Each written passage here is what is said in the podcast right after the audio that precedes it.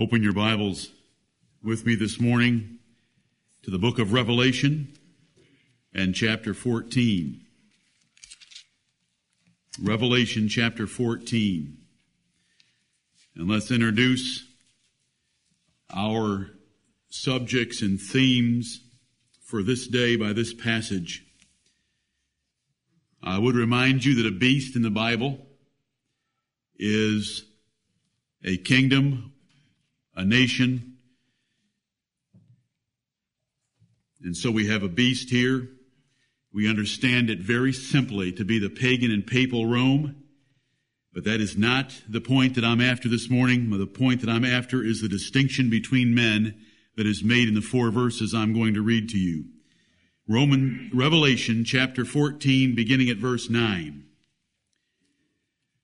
And the third angel followed them, saying with a loud voice, If any man worship the beast and his image and receive his mark in his forehead or in his hand, the same shall drink of the wine of the wrath of God, which is poured out without mixture into the cup of his indignation.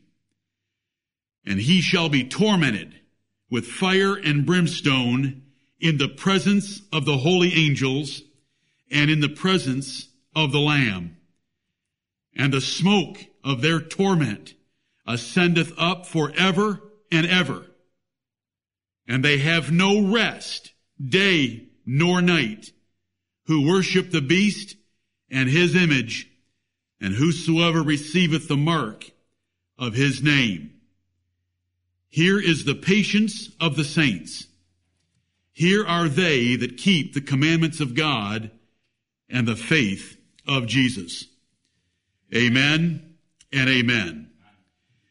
The beast that was introduced in chapter 12 and continued in chapter 13 and is explained as a great whore in verses, in chapters 17 and 18 is pagan and papal Rome under the progression of that empire from one of pure pagan orientation to one of the papal system of the Roman Catholic Church.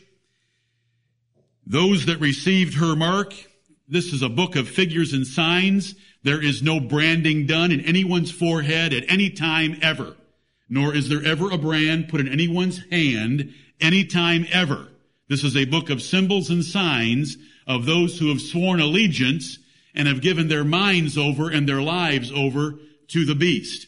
And the beast being pagan and papal Rome, and that is all I'm going to say on it at this time because that is the least of our concerns. You know that the beast in this passage is the enemy of God. And those who receive his mark in their foreheads and in their hands, and who worship him and his image, are those that have set themselves against the God of heaven and chosen man-made form of worship instead of the Lord's. Those people, according to the tenth verse, shall drink of the wine of the wrath of God, which is poured out without mixture. There is no dilution.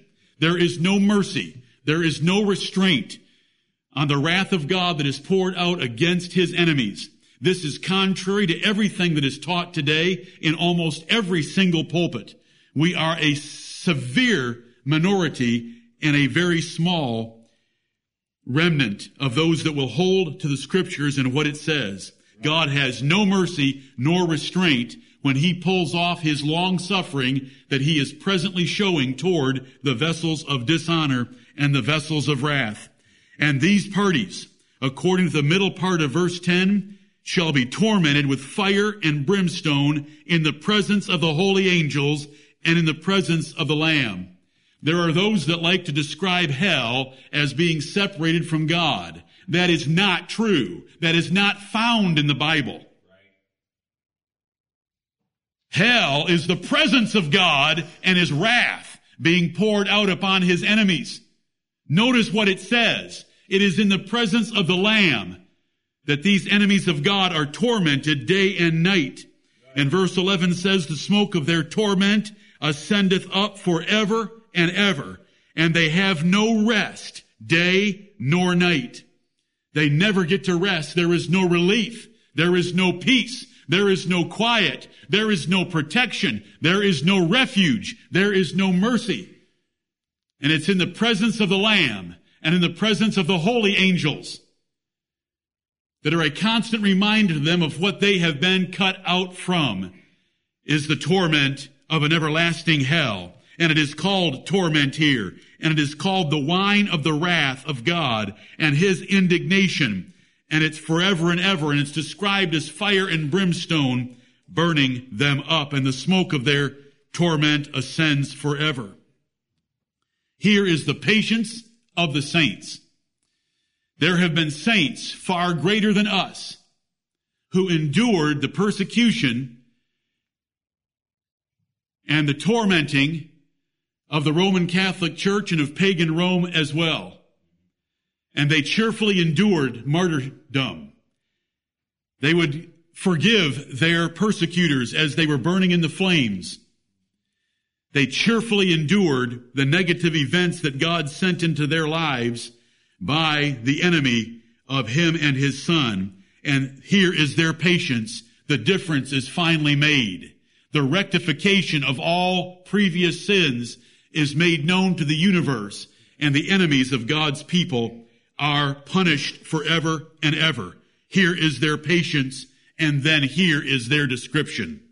Here are they that keep the commandments of God and the faith of Jesus. You don't need much help understanding what the commandments of God are. They are what the Bible tell us God expects from our lives. And if you are in the category there in verse 12, then you will not be in the category of those in verses 9 through 11. We cannot earn, nor can we even assist our eternal redemption, but we can sure lay hold of it by faith and obedience to the commandments of God. And the faith of Jesus is the faith that was once committed to the saints. It is the doctrine of the Lord Jesus Christ. It is the wholesome words of the Lord Jesus Christ. And thus we want to hold fast to it today by preaching the whole counsel of God. And we want it to affect our lives in such a way that wherever we feel like cheating the Lord or wherever we feel like allowing sin to reign in our members, we will no longer cheat nor allow it to reign, but we will root it out of our lives and tear down any idols in our hearts that we might keep the commandments of God and the faith of Jesus and thus put ourselves among those that are called saints, the sanctified ones. They would not receive the mark of the beast in their forehead, nor in their right hand, nor would they worship that beast nor his image. This is the word of the Lord to us this morning. This is Holy Scripture. This is the truth of the gospel. This is the climactic book of our Bibles in describing the great difference that will soon be made when God, the judge of all, sends his son, the Lord Jesus Christ, the lamb in this passage, to wreak vengeance on all his enemies. What a glorious passage it is. Amen. And because it's in the Word of God, I delight in it and I exhort you to delight in it as well. Right. This is the truth of the Word of God. The distinction made between those in verses 9 through 11 and those in verse 12 is recorded for us this way in 2 Thessalonians chapter 2 verses 9 through 13. But we are bound to give thanks always to God for you, brethren beloved of the Lord, because God hath from the beginning chosen you to salvation through sanctification of the Spirit and belief of the truth. Amen. It is all of God. All glory to God. All praise to God through Jesus Christ his Son that has saved us from this wrath to come and appointed us to spend eternity with him. Let us pray. Holy Father, we bless and we adore thee, Lord God Almighty. There is none but thee in heaven or in earth that we must humble ourselves before and worship as the true and living God. We thank thee that thou hast revealed thyself to us and we thank thee that thou hast revealed the future outcome of this world in these verses we have just read. Heavenly Father, we thank thee and we praise thee and we worship thee. And for the wine of the fierceness of the winepress of the wrath of God, we humble ourselves before thee and we freely confess that we are as worthy or more worthy to be under your wrath than any of these in this passage, but for your grace. Our Father in heaven, we thank thee that in grace and mercy, you chose us in Christ Jesus before the world began, that we should be holy and without blame before thee in love. We thank thee that you chose us to salvation through sanctification of the Spirit and belief of the truth. If it had not been for you to sanctify our souls by regeneration, the washing of regeneration, renewing of the Holy Ghost, and giving us a new man, we would never have believed the truth. We would have fallen as fast and worshiped as zealously as any, the beast of Revelation. Heavenly Father, we bless and praise Thee. We thank Thee for, for loving us, that we might be Your beloved, that we might be Your saints. Grant us the same patience that our fathers in the faith showed at the stakes in Europe, in the Colosseum in Rome, that we might be faithful with the small sacrifices that we have to make in our lives, that we might give our bodies a living sacrifice unto thee. And Father in heaven, help us to keep and to hold fast to the faith of the Lord Jesus Christ, the doctrine of Holy Scripture, once committed to the saints. Let us hold it fast and never move from it. Our Father, forgive us our sins and cleanse us from all unrighteousness. Blessed God, lead us in paths of righteousness, truth, and wisdom for your name's sake, that we would please thee well in all things. Our Father, if we measure ourselves by the scale and measure of the stature of the fullness of Christ, we find ourselves wanting. And we ask you to forgive us and strengthen us by your power in our inner man, that we might live the way that we ought to live and be conformed to his perfect image. Where we are weak, give us strength.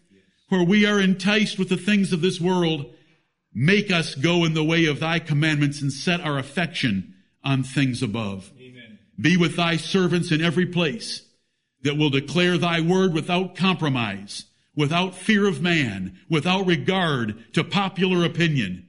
Heavenly Father, bless them, protect them, and deliver them, and open the word of God to them that they might behold wondrous things out of it and in turn teach thy people those things. And we pray for thy saints that they will remain faithful in the face of persecution and the cost of discipleship. That they will remember that thou art a great king and they will bring their very best unto thee as we seek to do this day. Father, we thank thee and bless thee for all that we enjoy, for the beautiful weather that you have given us for several days, for this nation in which we have so much freedom and prosperity, for the health in our lives, for the recovery from sickness.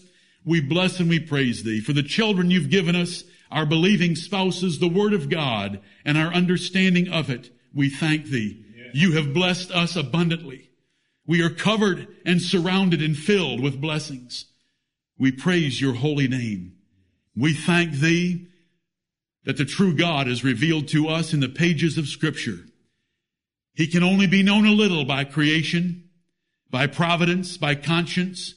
We thank thee that you have given us a written revelation that we might know thee more perfectly. Amen. And we delight in thee. We delight in the fierceness of thy wrath. We delight in thy hatred of sin and sinners.